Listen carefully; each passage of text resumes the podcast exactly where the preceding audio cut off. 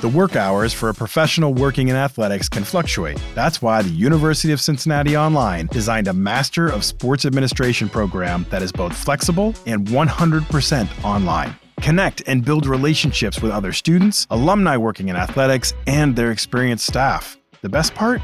You can graduate in as little as one year. Unsure about going back to school? UC Online has a team of student success coordinators ready to guide you from start to graduation. Reach out and learn more about UC Online today. Do you really think that you are not in position to negotiate a proper salary or ask for a reasonable raise? You are wrong. I'm going to share with you seven tips to help you make sure you get what you're worth. This is the Work in Sports Podcast. Here's VP of Content and Engage Learning at workinsports.com, Brian Clapp. As many of you may know, I am a product of the 90s. I went to college in the 90s, I started my career in the 90s that was my generation that I really dug into to music and everything that was going on in that era. So one of my favorite bands is Pearl Jam. Love Pearl Jam, love Nirvana. It's cliche for the 90s, but it's still music that I love. And I laughed this week as I interviewed Jamal Walton from the University of Washington. And I relate it this way. Pearl Jam, and I lived in Seattle for 10 years. So like that era, that that region, all of that is really important to me. Nonetheless, Pearl Jam has a song, Elderly Woman Behind the Counter in a Small Town. And then when they perform it live, they say, you know, coming up next, the longest song in the Pearl Jam title catalog. And I laughed this week as I was interviewing Jamal Walton because I kept thinking to myself, the longest title in the history of college athletics. His title is Senior Associate Athletic Director for Sports Administration and Strategic Initiatives. Imagine fitting that on a business card. Now, that's the preamble to say this was an awesome interview. Like, really good. We dug so deep into name, image, and likeness, which is one of the most important things happening in college sports right now. And he's that's one of his big strategic initiatives that he's in charge of. But we're two years into it now. So there's so much you know, we had so much speculation of what would happen with NIL. He's living it, he's seeing it. We had a deep dive into how it's really affecting college athletics. But even more importantly, if you want to work in college athletics or in athlete marketing or in any kind of recruiting capacity, that knowledge is incredibly important. He was getting into the fact that to really advance in college athletics now, you have to know NIL. You have to know all those details. So for those of you that listen and are really interested in college athletics, or those of you that are interest, really interested in athlete marketing or agency or any of these massive parts of our industry, this conversation coming up on Wednesday with Jamal is going to blow your socks off. But today is Monday, which means we're handling a fan question, and this one comes in from Joanne in Tennessee. Hey, Brian, I'm 25 years old and I've been working in the finance world for about five years now. I listened to one of your podcast episodes about career changing into sports and was really inspired to make a move. I'm wondering, how much leverage do I have to negotiate salary, and what advice do you have for this process? Joanne, I think this is a really important question because people leave money on the table by not negotiating. I'll say that one more time. This is really important because if you don't negotiate, you're leaving money on the table, and often that will hurt you in the long run. That your ultimate ceiling of how much you're able to earn will be dampened because where you start matters. Think about it in like the uh, NFL draft, for example. Tom Brady drafted in the sixth round, Peyton Manning drafted number one overall. When you look at their career earnings, in a shorter period of time, Peyton Manning made more money because he started out from a higher level. And Tom Brady, it took three or four years to get up to that elite level. Where you start matters. So that's a really important part of this process. Negotiation, whether it's for salary or benefits or anything as far as a full compensation package, often comes down to leverage, supply and demand, simple economics.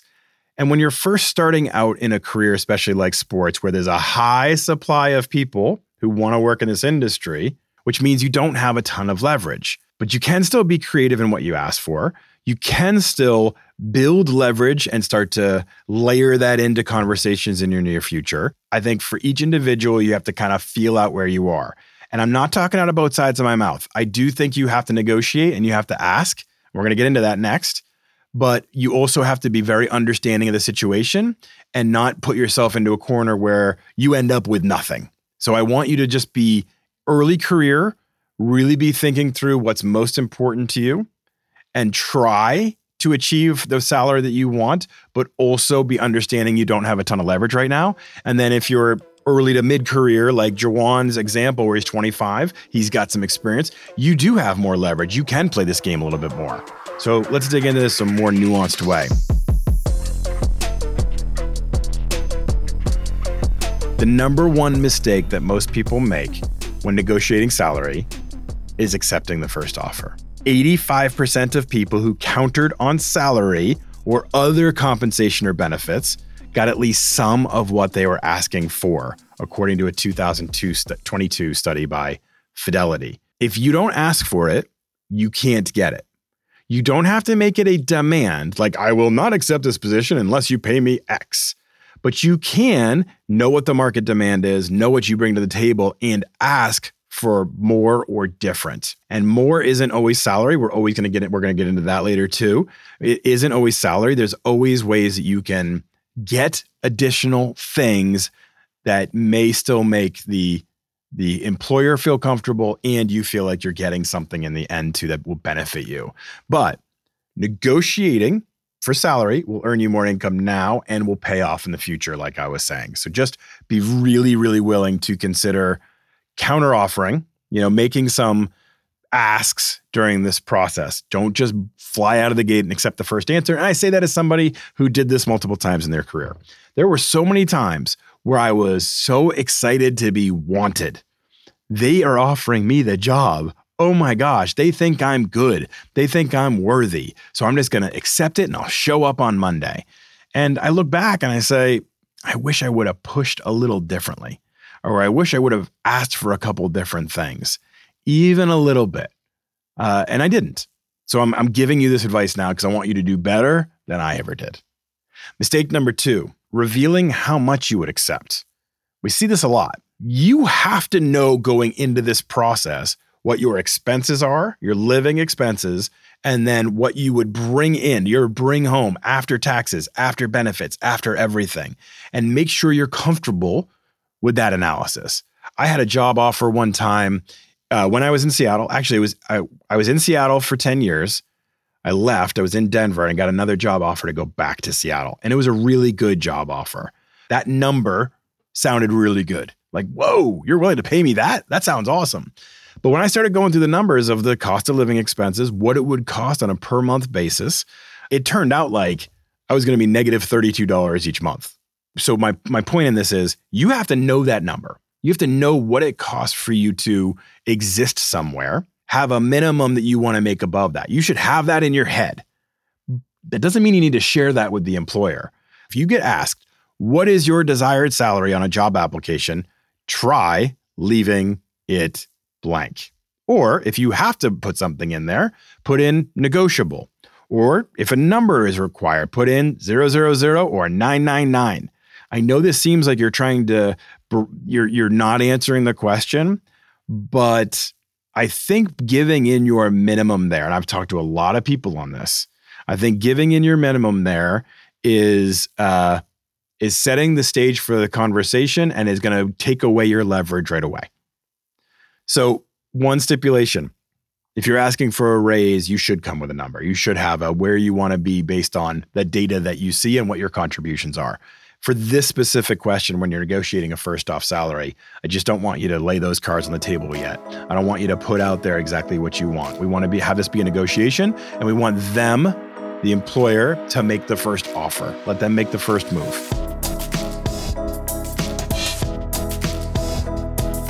Mistake number 3 is leaving data behind. Most compensation decisions are data driven. Whether you're a big company or a small company or something in between, employers work their numbers on what they're willing to offer on salary based on data.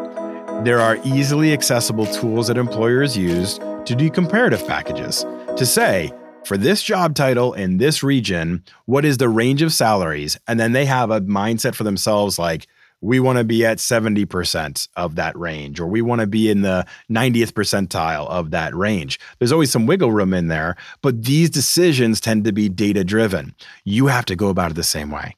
You have to go and do your research and start to figure out what is my value in this position and what I bring to the table and in this region that I'm working in. Now, if you're a remote worker, and this is this is really important for a lot of you out there, if you're working remote, do the research for where the home base is for the company and where you are uh, your your location is. Whichever one is the higher number you come to, make that your argument.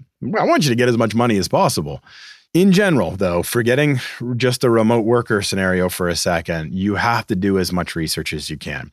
And there's so many different salary research tools out there. We have them at Work in Sports. You can go onto our site and find out based on job title and, and zip code what that range should be. And then there's other tools out there that you can get this information. So be armed with that as you go into any of these conversations. The number four mistake that people tend to make when in the salary negotiations is forgetting that timing is everything. I'm going to do both sides here. If you're asking for a raise or if you're negotiating an entry entry salary, knowing when to begin negotiations or ask for a raise is just as important as knowing how. For a new position, you should only be negotiating salary when they give and they've given you a compensation package already. They've made you an offer and they've declared what the salary would be. You don't want to start negotiating before that because you want the offer in hand, full package compensation. If you're asking for a raise, you have to be really aware of what's going on on a macroeconomic standpoint. How is the business doing? How is the economy? Are there layoffs? Are there other things going on that could affect your your pay? if you start to ask for a raise when the company isn't performing well, when layoffs were just conducted, when sales performance is tanked, it's your supervisor's in a crazy stressful time working on some um, really difficult project, you're going to fail. And then you only maybe get that one shot to be really taken seriously. So you have to really be guided by timing here. You also have to be just really aware of the tone of the conversations, whether it's for a, a raise or for your initial salary. You have to know when to push away because you're only going to alienate the hiring manager if you keep insisting on something they can't give you. If you keep asking for a salary that they've made very clear is not in the in the cards for this position, or if you keep asking for some benefit or something that they're not willing to offer, you have to know when to walk away and say either I'm willing to accept this or I'm not. What you have to do is be somewhat agile in these situations. If you are looking for a certain salary and it becomes clear you can't get that, start to look at other things that could be benefits to you. Maybe there's a gym membership. Maybe there's a different contribution level to 401ks. Maybe there's more vacation you can negotiate. That all adds to your total compensation. So look for other ways to make up that delta sometimes. If it becomes clear that salary is not going to be on the table or maybe not reach the level you want and you're still interested in this job. But there may hit a time when you're like, these numbers don't work for me. And you have to push yourself away. I did that in my earlier example in Seattle. I didn't take that gig. I had an offer another time in, up in Boston, my hometown, somewhere I would have loved to have worked. Didn't pencil. I pushed away. I negotiated. I tried. I asked. I didn't get it. So I was willing to push away and look for something else. You have to be willing to do that too. Mistake number five is blindsiding your supervisor. These are conversations that should happen face to face, or if you're applying for a job and interviewing and that sort of thing, it may be over the phone. But through email is not an effective way to start to negotiate or have a mature conversation about your your salary or, or, your desire for a raise. That will give you an opportunity to read their body language too. You may see complete exasperation from them right away and know, oh boy, maybe my timing was really off you may see them being receptive and nodding and thinking about, yeah, you are a really valued employee and this is somebody that I want to keep and I'm willing to to work with. You know, you're just going to learn a lot more by having these conversations in in person and it shows a level of maturity that is wanted by those those employees that we want to advance. If I want to advance staffers, I want them to have a certain level of of maturity an ability to have difficult conversations. If I'm going to put them in a management role, for example, they need to be able to have difficult conversations with the people that report to them. If they can't have a difficult conversation with me, they're not going to be able to have a difficult conversation with their empl- their employees. So if you're looking for these things, you have to be willing to take on the uncomfortable and have that person to person conversation. And that's especially when you're asking for a raise. If you are negotiating an initial initial salary, it's best on the on the phone or video, making as best eye contact as you can with that person, not doing it through email. You want to be taken as seriously as possible. Mistake number 6 is letting your emotions come into this process. This is not a personal situation. You may think it is. You may think it aligns with your needs as a person, but really, this is a business decision. How much an organization is willing to pay you or able to pay you is not about your feelings. It is not a judgment. It is not some sort of a declaration for who you are or who you're ever going to be. This is a business decision. So do not make it personal. Don't go into it with the mindset that you deserve more money. Maybe you do in your head, but that is not what's going to get you more money. Please discuss all of this in a very non emotional manner rely on the data, rely on the time that you've been there, rely on the impact that you've made, rely on the skills that you bring to the organization, your versatility, you're willing to take on more. Those are the kind of discussions that will push this forward. Not that your expenses have gotten higher, your personal expenses have gotten higher, and you need to make up that gap. You can't say because it's time, I've been here long enough. No, that's not why. It's accomplishments, it's achievements, it's about growth, it's about improvement. It's about data and demand. Handle it like a business negotiation. Have data and have reasonings behind why you think you deserve more. Make a strong case and you will be taken seriously. Go on petty reasons like your expenses have gone up or I've been here long enough or somebody else is making more will not you will not be heard. It will not go well for you. And finally, mistake number 7, thinking it's just about the money. I kind of referenced this earlier, but I want to dig in a little bit deeper we all want more, more money. I, I'd love to make more money. I do really well. I'd love to make more money. I mean, come on, who wouldn't? I drive around, I look at bigger houses, and I'm like, that looks nice. I see somebody with a pool, and I'm like, that looks like fun. You know, like we all dream of certain things. I mean, that's to be expected. Doesn't mean you're going to get it because you dream. You know, we all want. It's okay. It's part of the human condition. But there are other things you can negotiate and get real value from. Benefits are very expensive. Even though your company will pay for them, you hope, you still pay a portion of them. Maybe you can negotiate how much they pay. You know, maybe they can contribute more in that realm. Or maybe if they're not contributing at all, they can contribute more. Or maybe they can contribute more to their for, your 401k. There's all different ways you can start to be creative. We share a lot of them on our site. We have a lot of different ideas there. I've given you a few. But if you really consider other ways to establish value, I think you can end up being happy through negotiation and feel like you're making progress. And sometimes a manager will say something like, listen, I cannot change your salary right now. We're not in that position as a company, but here's what I can do. And you have to take that as a win because they're trying to do what they can to keep you. I think one of the analysis that happens when you're uh, a boss and a manager, and I've been managing people for a long time, is somebody will come in and want to negotiate their salary, or they'll you'll be negotiating with somebody when they're starting a new job, and the first thing you think of is, am I willing to lose this person? And is there anything I can do? And you have you go through that analysis. And I mean, chances are, if they're not willing to lose you, they're gonna try to do something, you know, to make you feel more fulfilled or, or satisfy those needs if they can.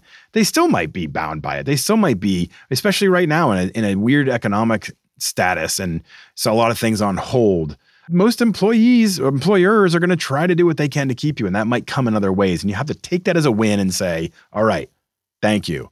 This is growth for me. We'll pick this up again on salary in the future, maybe. So just be willing to take what you can and see that as inc- incremental progress. So, Juwan, this is a long way of saying you do have some leverage but just understanding some of this of you know not accepting the first offer coming with data and really understanding where your value is being open to other opportunities for for value you'll be a much happier position at the end. So take these things put them to work and i think you'll find yourself getting through this well. And thank you for continuing to listen to all our content. Tune in to jamal walton senior associate athletic director for sports administration and strategic initiatives at the university of washington. Uh, longest title ever. On Wednesday because it's a great, great interview. Thank you, everybody, and I will see you then.